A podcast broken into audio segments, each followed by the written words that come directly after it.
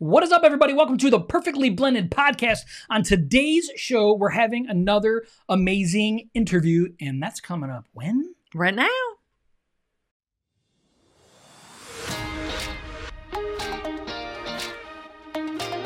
Thank you so much for joining us on the Perfectly Blended podcast. This podcast is for blended families, for couples that want to strengthen their marriage and want a brighter future. Perfectly Blended exists to break the stigma of divorce, drop the shame and guilt holding you back, and equip marriages to thrive instead of just survive. We believe all that is possible in this life is based on the power of Jesus Christ and his ability to restore us fully. Let's dive in. Welcome to today's show. I am one of your hosts, Josh, here with the most incredible female on the entire planet, and beautiful, and wonderful, and pleasant all the time. And her name is Kristy. The pleasant is a lie. Whoa, all the time. Whoa, time. she's called me a liar on her own show. How are you today? pleasant all the time is a little stretch. Those of you that know me know that. I'm pleasant most of the time. We're So, moving on. So how are you today? I'm good. Are you good? Yeah. Good. Well, on today's show, we have somebody that we have never had on before. We not only have never had this person on before, Yeah. Don't be looking funny faces. Okay. This person is actually part of a ministry that Kristy and I have been part of that's made a huge difference in our life. And so we're excited to talk about that. Yeah. So let me give you a little intro about who this person is. She has worked over 10 years in recovery, right, in the recovery community, five years as director of Celebrate Recovery in Madisonville.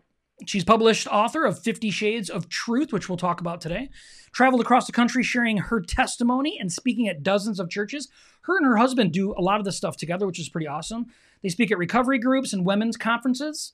Uh, she, uh, she says, I thrive on spreading hope and truth, which we absolutely love sharing the freedom I have experienced because of Jesus and the tools of community and mentorship. And without further ado, we want to introduce to you today Nikole Thompson. All right, everybody, we want to have a very special welcome to Nikki Thompson. Nikki, welcome to the show. Thanks for having me. I'm really excited to be here. We're excited too. Yeah, so this is really awesome, guys. So just so everybody knows, whether you're watching or listening right now, you, if you've been part of our show for a while, you know that a big part of who we are is, of course, our faith, but connected to that is our recovery. And so today's a real special thing. So we've been part of Celebrate Recovery for about six years now, and so we've had an opportunity now to connect with Nikki, and Nikki has some special connections with that, which we'll get to here pretty soon. Uh, but this is going to be a real special, near and dear to our heart uh, interview today because we're very, our paths crossed in such special ways. And so we're just excited about it. So without further ado, do us a favor and let everybody know a little bit about who you are. Okay. Uh, Nikki Thompson. I am this December, my husband and I will have been married since the first time for 24 years. hmm We are a blended family of nine children. hmm He had six, I had two, and we had one together. And uh, we were married for three and a half years, divorced for three and a half years, and now we have been remarried for over 16 years following Jesus as the, the head of our house. And so, um, having done it without Jesus and with Jesus, I can say it's way better the second time around. Love it. Yeah, we agree Love it. that. Absolutely. Only I've been married. I was married once before. He was married once before, and we were not with Jesus. And then we didn't remarry those people. We married each other, Yeah. and now we have Jesus. And it's always like better with Jesus. Always put God at the center, and It's Yeah, because- it makes it better. because we're blended, right? And of course, you know, we're a blended family, and Kristy has two, and I have two. And now that we're in the later stages of our blend, I mean, we've been together for 11 years, but Kristy's youngest now is 18. My oldest is 25. We just had our first grandbaby.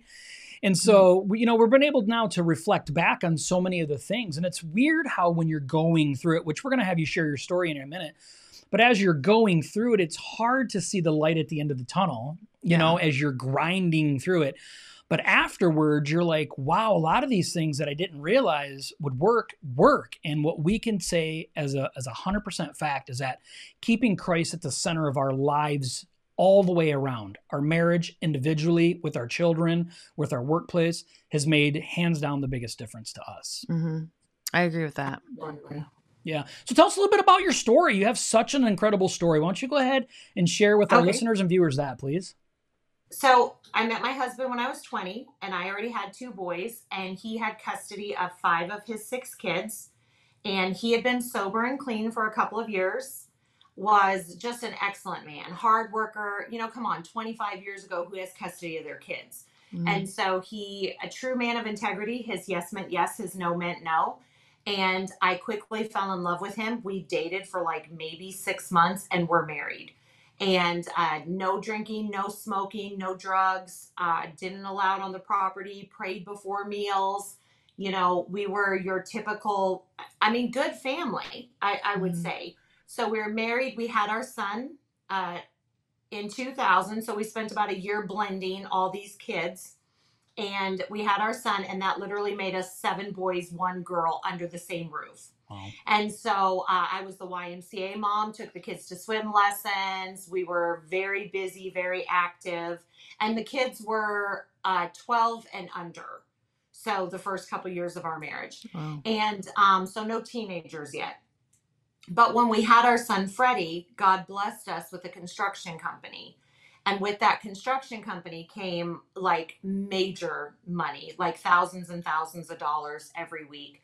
And my husband thought that he was going to be able to bless his old workers, that we were going to be able to go back into places he had been freed from, and that we were going to bless them with our family friendly, sober lifestyle. But we have since learned that bad company corrupts good morals. Yeah. And so soon the people that we sought to influence, their bad, shady character, lifestyle traits began to wear off on us. And soon uh, nights turned into weekends away from home. There was infidelity, there was uh, drug dealing, lying, eventually um, drug arrest. Our children became wards of the state. And uh, eventually we separated. And after we separated is when we both ended up relapsing. You know, I had smoked pot in high school and I had drank um, before our marriage, but, you know, didn't do anything while we were married. And he was just dealing while uh, we were married to these different workers. And so basically, um, within four months of my husband's relapse, he was facing 96 years in prison. Wow. And so um, I always laugh. I always like to tell that story how it came about because I'm a pretty naive and a pretty innocent person. I would say, like I said, I had only smoked pot and drank, but um, my learned coping mechanism was drinking. Uh, that's something my mother had always done, and so that's how I knew how to deal with the pain. So separated, divorced, three kids, three different dads, really struggling. I found myself in the bars at age 24. And back in 2002, a song came out and it was called Housewife by Dr. Dre. And it talks about how you can't turn a certain kind of a woman into a housewife. Mhm. And so, what that told me in my mind was my husband didn't want a housewife. He wanted someone fun to party with, or at least those were the thoughts that Satan was handing me.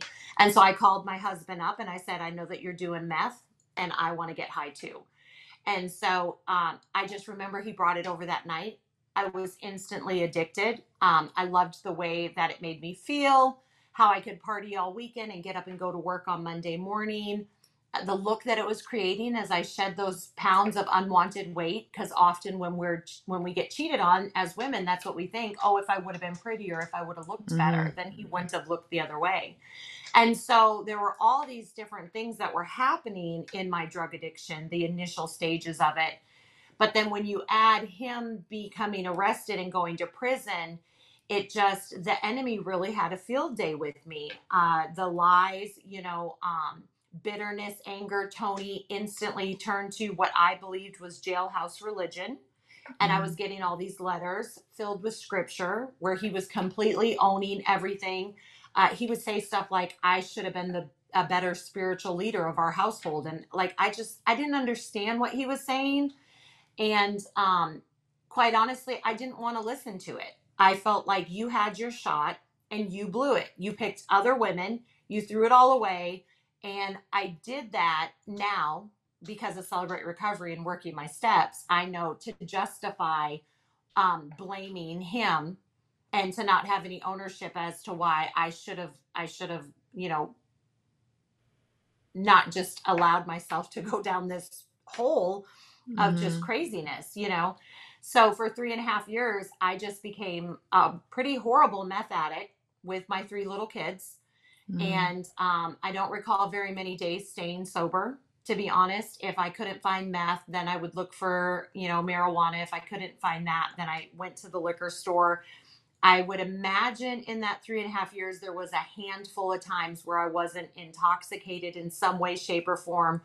Because by the time I got towards that last year of my addiction, um, I had gotten on the needle.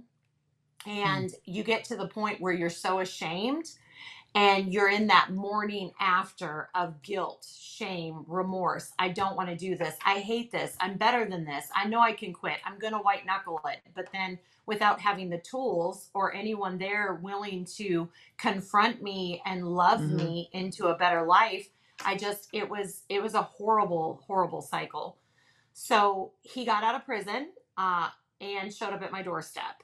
And I was like, oh my gosh, he is here to judge me. Look at him looking at me. He's disgusted by me. At this time, I'm probably about 140 pounds, really skinny, just like a skeleton. Mhm. Um, and I'm sure that I had track marks in my arm up until that moment. He didn't know that I had gotten on the needle. And so Tony had custody of his kids when I met him and didn't go for his exes, you know, using drugs and, and things of that nature. And so I knew he wasn't going to approve of my lifestyle. And so those thoughts were he will take Freddie from you. And once he takes Freddie, they will come take the other kids. And so I was about to slam the door in his face, and Freddie comes running in, and Freddie was five years old. And um, Freddie was like, Daddy, Daddy, you know, just excited to see him. And so I was like, Fine, let's get this lecture over with. Let's go in the kitchen. And we sit down. Freddie's jumping off the hook. He will not sit down. He will not be quiet. And I'm getting very annoyed because I don't have drugs. I don't have alcohol. I Mhm. don't have anything just to like chill me out, I guess you would say. And I didn't have any money. So I had no idea like what this Friday had in store for me anyway.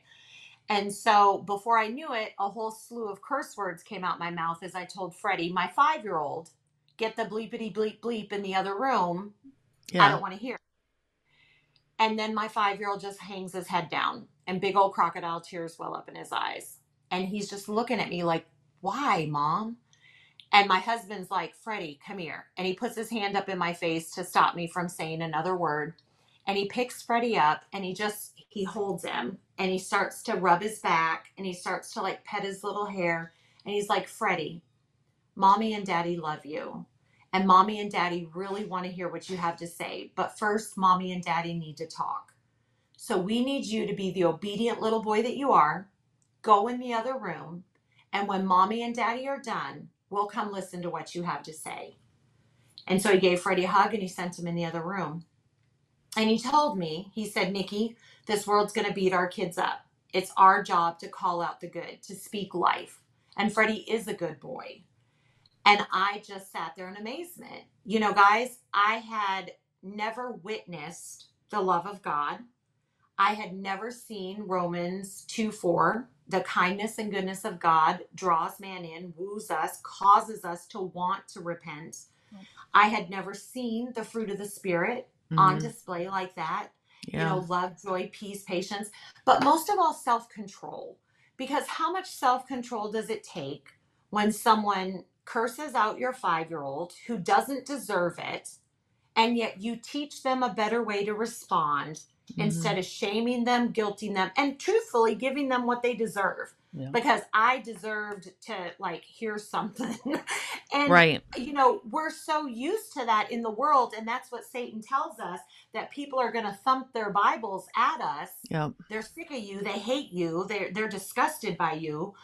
But that's not true. That's the love of God shed abroad. I mean, it draws all men in. Mm. And so um, that day he made me want what he had. And I and I knew it was real.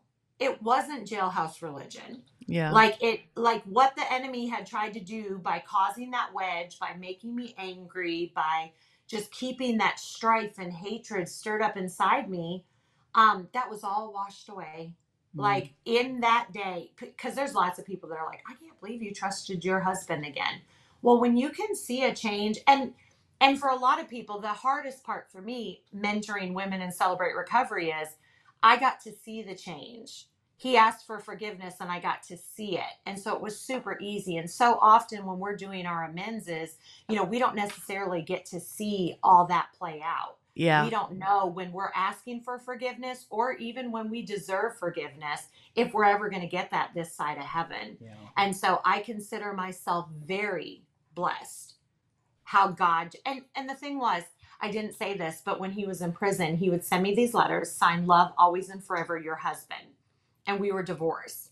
Mm. And he later told me he was standing on Romans uh, 4:17 calling those things which be not as though they already were. He was bringing God into remembrance of his word to restore our family, that God is a redeeming God, that that He likes to fix the broken pieces when we give them to Him. And so that's what He did for three and a half years. He prayed for me. He literally just sat at the feet of Jesus, learning how he could be a better leader, a better husband, a better father, and um, praying for me. And so when he got out, I could really see the change.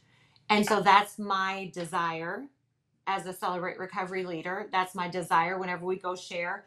I read the Romans 2, uh, 2 4. I love the Passion Translation, it's my favorite.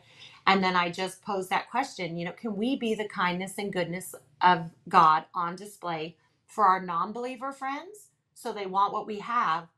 And for our believer friends, so we're a safe, authentic place where Holy Spirit can woo them to a place of repentance if they're struggling with something Mhm. because nobody wants to go to someone who's not loving and gracious and so um yeah and so now for 16 years we've just been chasing the lord um god restored our marriage we did get remarried uh i didn't quit meth that day i wanted to Yeah, that's what I was going to ask you. Like after that, so what happened? Like you were just Um, like, I'm done. No, I'm done. You know, and I- then so I was, I was like, yes, I'm done, no more. And then um the phone calls came and the free drugs and just Yeah. that target, that bullseye that Satan has on your back. yeah, Because he paroled out to Kankakee, Illinois, five hours north.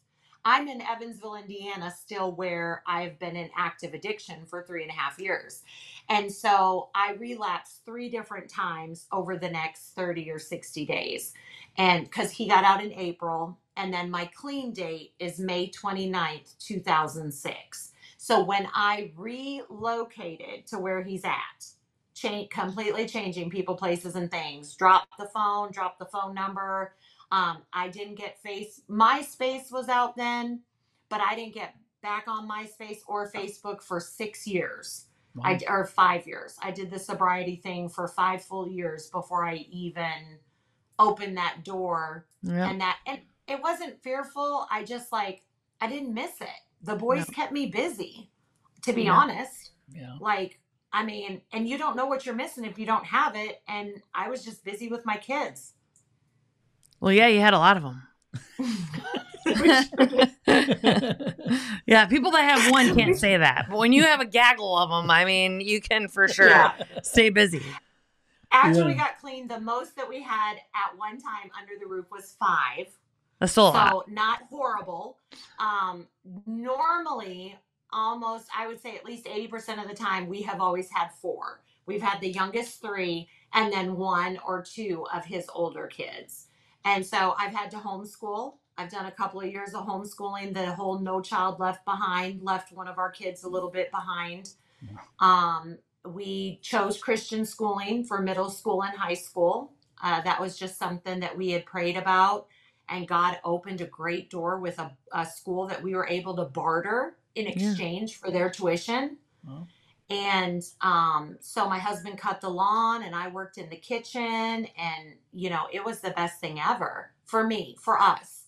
Like Yeah. I just granted, you know, everyone would say, "Oh, there's some there's, you know, bad eggs everywhere." Yeah, but when you get to have adults praying for your kids who are genuinely interested in their inner man, in their heart, um, for me that made it worth it. Yeah. That made it so worth it. So did you were either you or your husband did you guys grow up in a, a family with church involvement at all? Yes. So I was brought up Lutheran. My dad, I was raised, I was stayed with my dad till I was 14. and we never missed a Sunday. Like he was big. Um, you never miss a Sunday. I was at church every Wednesday night, sang in the choir.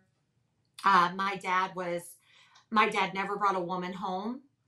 Uh, he didn't drink. He didn't do drugs. I was brought up in a small town where everybody knew everybody. I had an amazing upbringing, if if I'm honest. But when I moved to Evansville, Indiana at 14, my mom, she had her doctorate in clinical psychology and she worked at a group home. And so she would leave on Friday night and she wouldn't come home until Monday morning. And no 14 year old left to their own devices in a town of 250,000 people is going to make right choices. I just, mm-hmm. I, I don't think that that, I mean, you can say that your kid is the best kid and believe that, but without them knowing why they believe what they believe, Yeah. I just, I didn't have a strong foundation. And so my freshman year, I started drinking, smoking pot, and sleeping with the neighbor boy. And so that just, you know, led, I was pregnant at 16 with my oldest by a one night stand. And um, I hurried up and graduated high school early, got into college, and then had this second boyfriend with whom I lived with. Again, not really very many convictions about it Right. and um ended up pregnant again and there was infidelity in that relationship multiple times and so when i met my husband again my learned coping mechanism was drinking. I was 20 i was in the bar brokenhearted two kids two different dads 20 years old. Like what am i going to do like here i am. I'm not with either dad. I just feel like a, a loser you know Yeah. whatever.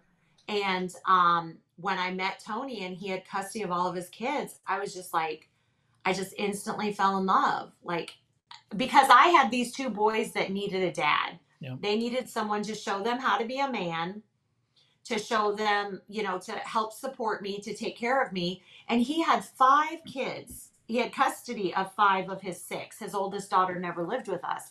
But a couple of them had never had homemade rice krispie treats. They had never made homemade stockings for christmas. Yeah. they like there were all these things that i just felt like all families did that they had never done. Hmm and i just knew that god had put us together even though we didn't really we weren't part of a church family. Hmm like um, we sent the kids to church and we went on major holidays but we were not part of a small group. And that is i believe part of the biggest problem with the relapse you know three years later that the bible tells us when you clean your house of an unclean spirit it goes out and searches the dry arid places and finds no rest. But then it comes back and it finds your house clean swept put in order but empty and therefore it brings back seven more wicked than the first. That's what relapse looks like. Hmm doesn't have to be drugs doesn't have to be alcohol it can be porn it can be a work addiction it can be you know you can honestly works like people in church they can put works in front of actual relationship with jesus and Yeah. that intimate time sitting at the feet of jesus to hear from him and they can just be busy achieving things. Yeah. and so um like we can make an addiction or an idol out of almost anything Anything. so we've got to fill our house Yard with the work. truth I Yeah. mean, around here, it's like our, our neighbors like idolize their yards. Five five times a week mowing their lawn. I You know. know, it's I mean, literally, we could make idols out of anything. Yeah. It's it's that's why we need Jesus so bad. yeah. at the front. yeah. Yeah. So how are you how are you using what God has done in your life right now to help other people? In what ways are you doing it? Other And your husband. And your And husband. your husband, yeah, we're not gonna leave him out. Even though he's not here, we're gonna leave him out. But uh what, what other than celebrate recovery, like in what ways are you are you serving? Well, um, so nine years ago, we were asked to move to New Orleans to plant a church. My husband co-pastored a church with old friends of our family, and so we loaded our kids up and we went to New Orleans, and um, that was a very challenging, hard growing time for us. And in 2016, as our oldest went away to um, Christian college, and um, my second oldest was like 17. He was about to move out on his own, and all we had was Freddie. Uh, we felt God calling us to the Midwest to share our testimony because we could see that marriage was under attack. Um, I believe 2015 or 2016, several of the states legalized um, gay marriage. And so we felt like marriage was under attack, biblical marriage. Um, when I was on drugs and when I was promiscuous, I was very loose and I, for a small season, thought that maybe I was lesbian. hmm And again, that was a bunch of the mindset of the enemy um, infiltrating and planting seeds because he likes to twist scripture. hmm And so all of those things that the LGBTQ come out at Christians with, well, isn't God a God of love? And doesn't God want me to be happy? And doesn't his word say that he's going to give me the desires of my heart? Well, those are all scriptures that are twisted just a little bit. Mhm. Um, but enough to almost make it sound like, you know, God would be for it, but he's not. God, and it's not just that, it's any sexual immorality. right. And so I, I'm always very cautious when I say that because it doesn't matter what your struggle is, it's about submitting it to God. yeah. Because it's great to have Jesus as Savior, but is Mhm. Jesus your Lord? Yep. And when Yeah. He's your Lord, that means you're going to die to your flesh. So, um, sorry for that rant. But in 2016, we felt like God wanted us to share the restoration of our marriage. We were not going to talk about the lesbian thing. We were Mhm. only going to talk about prison, drugs, and God restoring our marriage because um, it's kind of taboo in churches. Yeah. Can be very judgmental, and I I was scared to be honest.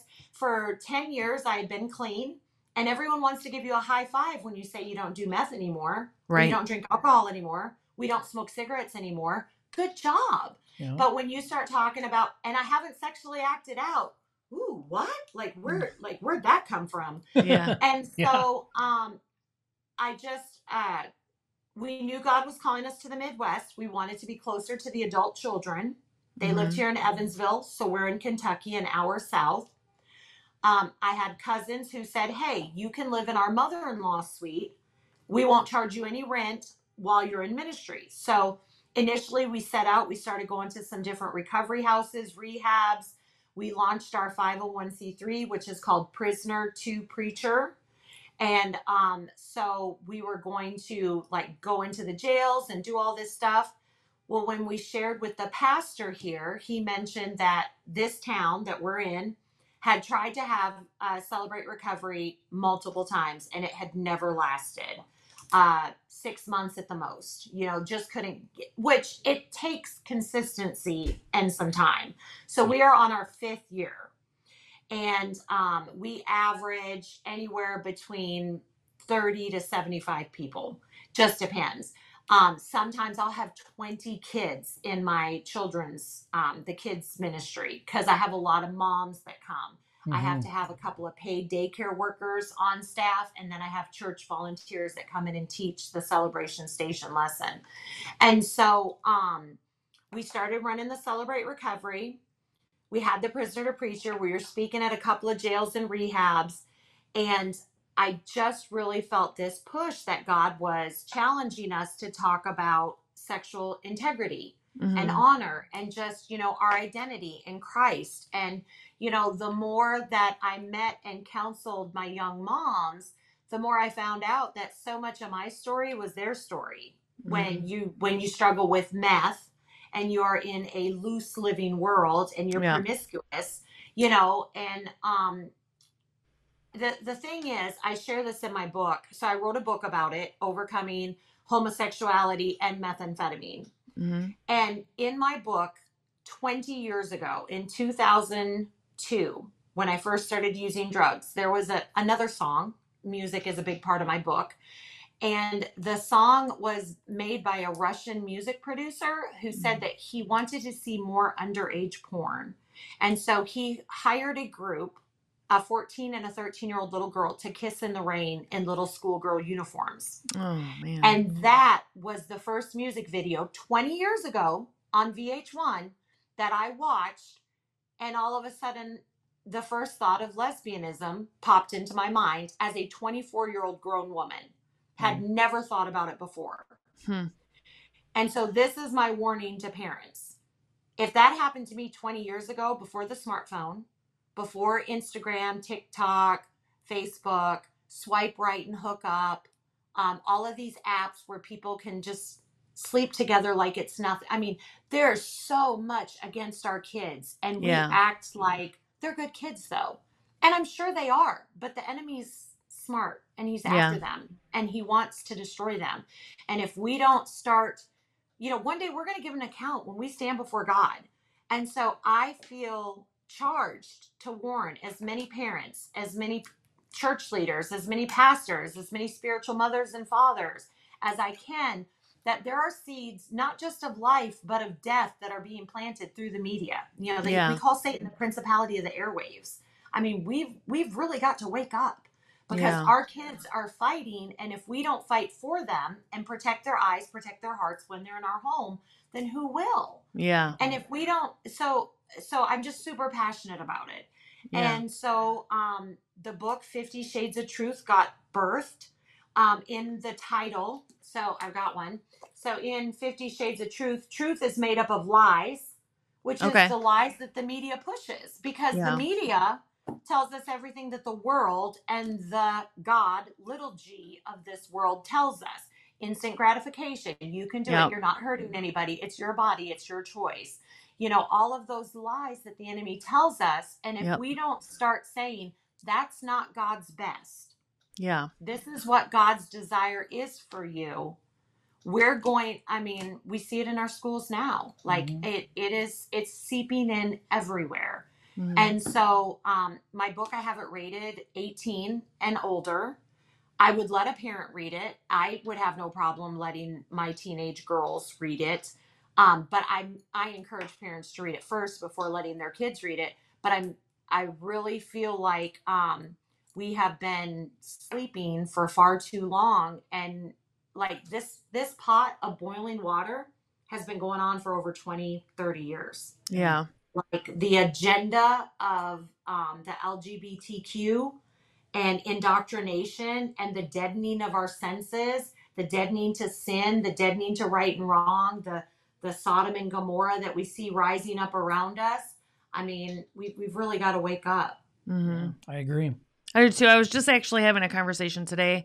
I was driving around today uh, with a coworker, and uh, she was bringing up, and and she, she, it's not that she doesn't believe in God, but she doesn't go to church, you know, all the stuff there. And there's a difference between believing in God and being a Christ follower, right? And Yes. I wasn't always a Christ follower, and she brought up, uh, you know, about how she's confused a little bit. You know, she's like, I'm not really sure how to feel about abortion and all Mhm. these things. She's like, I feel bad for the people that it's getting taken away from them, at least the choice. She's like, I don't personally believe in it, but I feel like people should be able to choose if they want to choose. And and I told her, uh, because I she she works for me. So, you know, I have to be politically correct too. And I'm like, well, without getting too much into, you know, my opinion and all of these other things, I said, you know, that I'm a Christian, you know, um, not everyone is a Christian. And I said, but the hard part about it, the longer and I become more and more of a Christ follower, it is dying to self and wanting to do what God wants you to do. So our Yes. society is getting so much towards choice. Like everyone should be able to have their personal choice. I'm like, we're getting farther and farther away from God, and the worse and worse our society is getting. I'm like, Yes. that's our flesh that wants to do what we want to do, no matter what it is. Uh, the sinful things that we want to do that is biblically against what God is telling us. He wants what's best for us, and He's Exactly. laid out the guidelines for us to have the most fruitful, happy life, even if something bad happens to us, if we choose to follow His guidelines and His plans for our life and do the right thing according to His word in those things, everything will work out for a good. You can use it as a testimony, you can use it to witness to people. And she was like, Oh, yeah, I've never thought about it that way. I'm like, Yeah, that's what it's about. It's about, yeah, this maybe someone was i've never been put in that situation uh, about being raped and and at 14 and and being pregnant. I'm like so i don't want to pretend to know what that feels like. But i do know that god would have a plan for that baby. And maybe Yes. when that woman was a grown woman older and their child was 15 years old they could go together and witness to people for god's kingdom to to help get people saved and lead people to Yes. Christ. I said, no matter what happens, God would work that out if they Mhm. submitted over to Him. And that's where our world is, is missing. We all want to stand on our hill saying, I have the right. We don't. God, Jesus died for us to have the right to serve Him.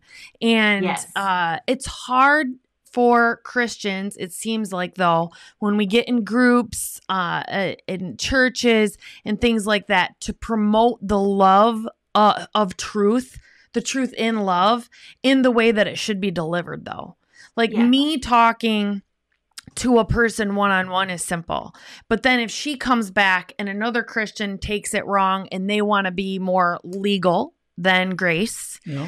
uh it, it's spewing hate more of hate at the person and turning them away from god so i feel both sides have work to do like christians there's a lot Yeah. of christians that stand on their hilltops with their pitchforks basically treating people that don't believe in god or maybe people that even say i am a christian but i'm choosing to go this way they treat them like they deserve to go to hell and no one deserves to go to hell no one Agreed. not a single person. So I just I think it's honorable. I think it's awesome that you guys are being obedient to God and and you know, getting those convictions and trying to stand for truth lovingly It's uh hard. is hard to do. It's hard. It's hard to do cuz you get a lot of bullets, you know, at you and and if you're not saying everything the perfect way, that's why giving it over to God is the best way to do it as long as you do a heart check and give it to God, you know, what will be will be. over the past um, the book published a year and a half ago and so over the past year we've probably traveled to about 40 different celebrate recoveries and shared our testimony we do a dual testimony Yep. um, just sharing what god's done and then we've gone to um, different churches different recovery houses different rehabs teen challenge and just been on different um, mostly in the recovery community because of the methamphetamine and the porn Yeah. and it's so prevalent and it's so prevalent It is. and so um it like i just i really enjoy i feel like this. I spent a lot of times being a cheerleader for the enemy like getting a lot of people to do just behave in my debauchery. Mhm. how can I not know the answer to the problem that they're experiencing and and want to present it to them and want to share it to them? But most importantly Kristy just like you said present it in a kind and loving way. Yeah. because yet again I don't want to be used as a tool by the enemy hmm to offend someone and turn someone off. Correct. and and so like this is my this is my approach with my book. This is our approach on our website on everything. Look if you're fine living the way you're living i am not i i do not go into the bars and say turn or burn. Quit Right. drinking. This is not what god wants for you i wait until people come through my doors or people say how is it that you go through what you go Yeah. through and you're still chill that's what i don't understand Yeah. You've got all this, all that. How is it that you can handle what's being thrown at you and still have a peace about or or why is it that you're happy? What is this always whenever I pray people laugh because I talk about praying about having a happy heart cuz God can see my heart. It doesn't mm-hmm. do me one good, bit of good if I'm faking it to make and I'm not saying anything bad about that. But I I want my heart to be pure and clean and and happy. I do want to have a joyful spirit because I believe if I walk around looking like I'm sucking on a lemon, Mhm. nobody's going to want what I have. That's it. And and we have a good life. Like I we have a great life now. And um I'm so blessed. My kids are blessed. They will they will share their testimony in a heartbeat about, you know, Eh, you know, they were 10, 9 and 5 when I got sober. And I'm so grateful for that. They're 26, 25 and Freddie just turned 22. And so mm-hmm. I have one pre med. I have one that's a general manager of a factory. He does excellent. He's actually being, he's training in Iowa. He lives out in Kansas with his wife and boy. And then my baby, he's in Italy right now. He's in the Air Force, crew chief engineer.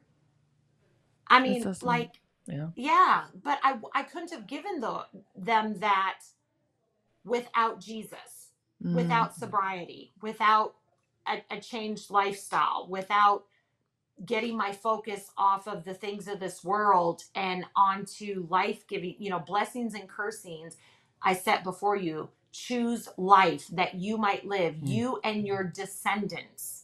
Like our choices aren't just about us, but they are about our kids and our grandchildren. How do you Wow. with with all of that that you did? That I'm just curious because Josh and I, you know, we have four kids between the two of us, and both him and I, uh, hmm, my kids were I think nine and seven when I got sober, or just about nine and and just turned seven because they're really close in age.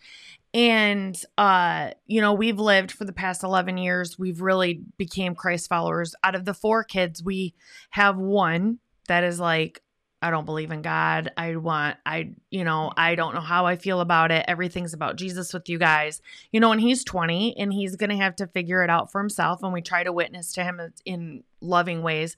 But out of all of your kids, out of all the changes you guys have done, does every single one of them, are they all like, go God? Or, I wish. Um, Okay. not yet. Not yet. okay. And so um they're all they're all on their journey. They're all on their journey. Yeah. They um out of the six adult kids, Mhm. all of them but one has come to live with us over at at a time or two over the Yeah. past um 16 years. Some have come and lived with us 10, 15 times. Tried it for a little while, gone back out there, fell down a little bit. Um, and so I really struggled for a while when um, our daughter came to live with us with the three girls. We got so close, everything was going so good. And within about six months, she flipped and she went back um, to her hometown. And our relationship really hasn't been the same for the past few years. But God gave me a promise. How can the prodigal return home if he doesn't know what he's returning home to? They have to experience that love to know that they're going to want that one day when they finally Mhm. come to themselves. yeah.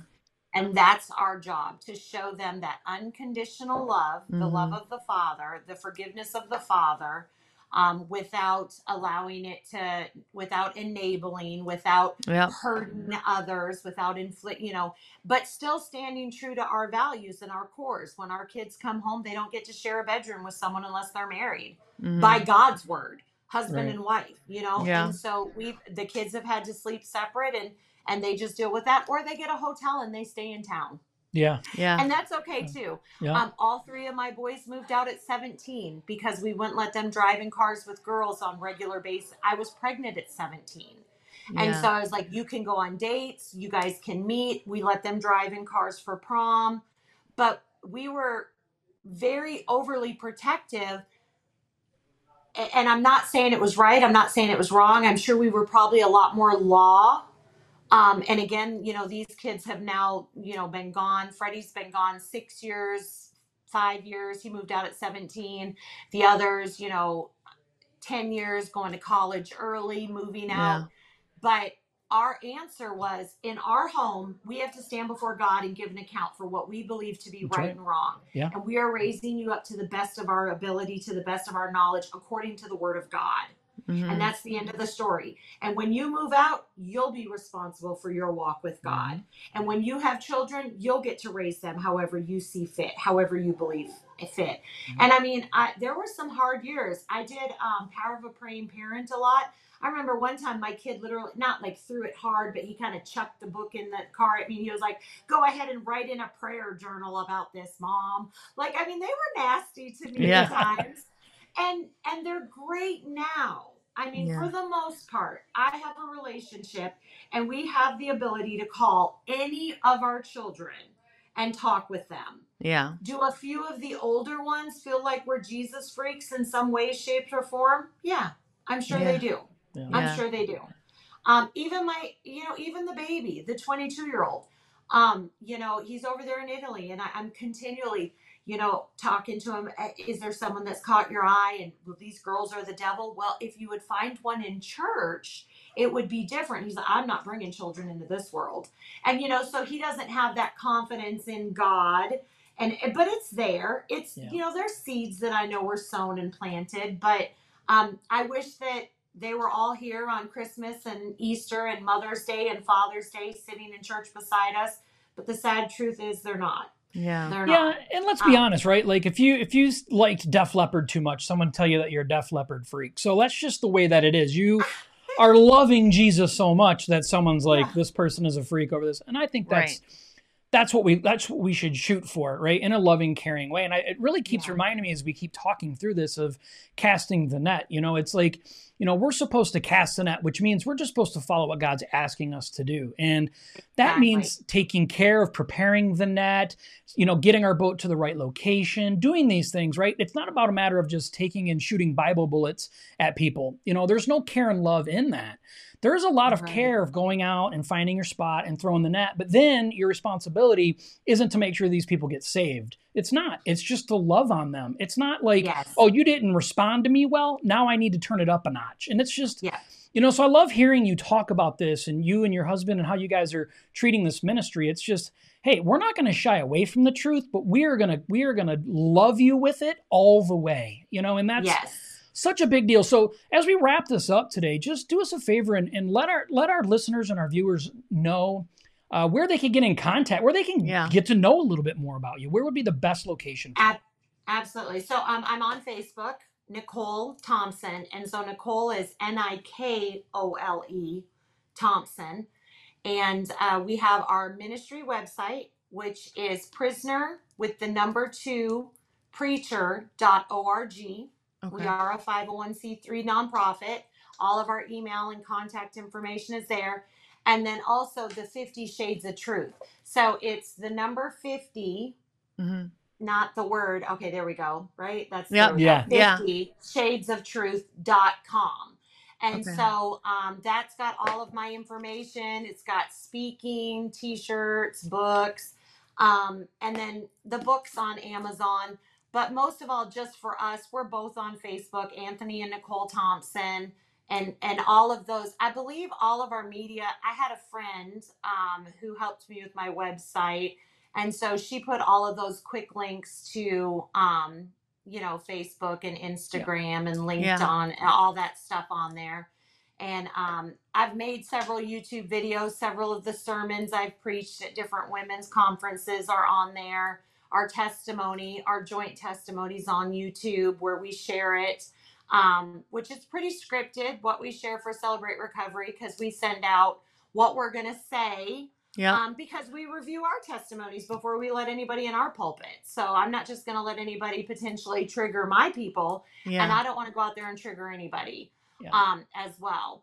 But I think that we, again, are fooling ourselves if we act like this thing is not influencing people in a major way. Yeah. Because it is. It Yeah. is. It's just as much an addiction as Mhm. anything else. Absolutely. And so, with that, you know, we just have to remember we've got to continue to just behold Jesus Yeah. because we are becoming what we're beholding. yeah. And so, the more time we're spending with Jesus, the more Christ like we can be in order to love others and love them well. yeah. Because without love, none, nothing else matters. Yeah. Without love, So it, it doesn't matter. Well, there's no better way to end than with that. So we'll make sure to put all the links down in the show notes. So whether you're watching us or listening to us, all you got to do is get on the show notes and you can get connected to Nikki, her husband, and the ministries that they're serving in right now. So, Nikki, we want to thank you so, so much Thank you. for taking your time and sharing your, your story and the hope of Christ on our show today. Thank you so very much. Absolutely. Absolutely. Thanks so much, Josh and Kristy. Thanks. What an incredible interview. We want to thank you so much for being here. We want to make sure that you do know we will have all of the links to Nikki's website and different areas where you can contact her down in the show notes. Do you have anything final you want to say? No, bye. Cut. bye bye. no, I I just really like that uh she, you know, is all about recovery and what Jesus has done and I just find it interesting, you know, she's part of a blended family and they're they're so um into celebrate recovery and telling people about how, you know, God can redeem you and I just really like the whole story. Yeah. It's pretty powerful. So, if you've never been on our show before and you actually made it this far, my wife is not four foot eleven. Okay, Mm. just so we're all clear. She's had foot surgery and it has it up, and we forgot to say that earlier. And I am We did. I know. I She's can't- like Oh, There it is. You can see the purple. It's the Unna boot. It's called an Unna boot. So I want to thank you so much for being here, and we're excited that you were able to be here today. And we look forward to seeing you, yes, you, next Tuesday at seven. Bye.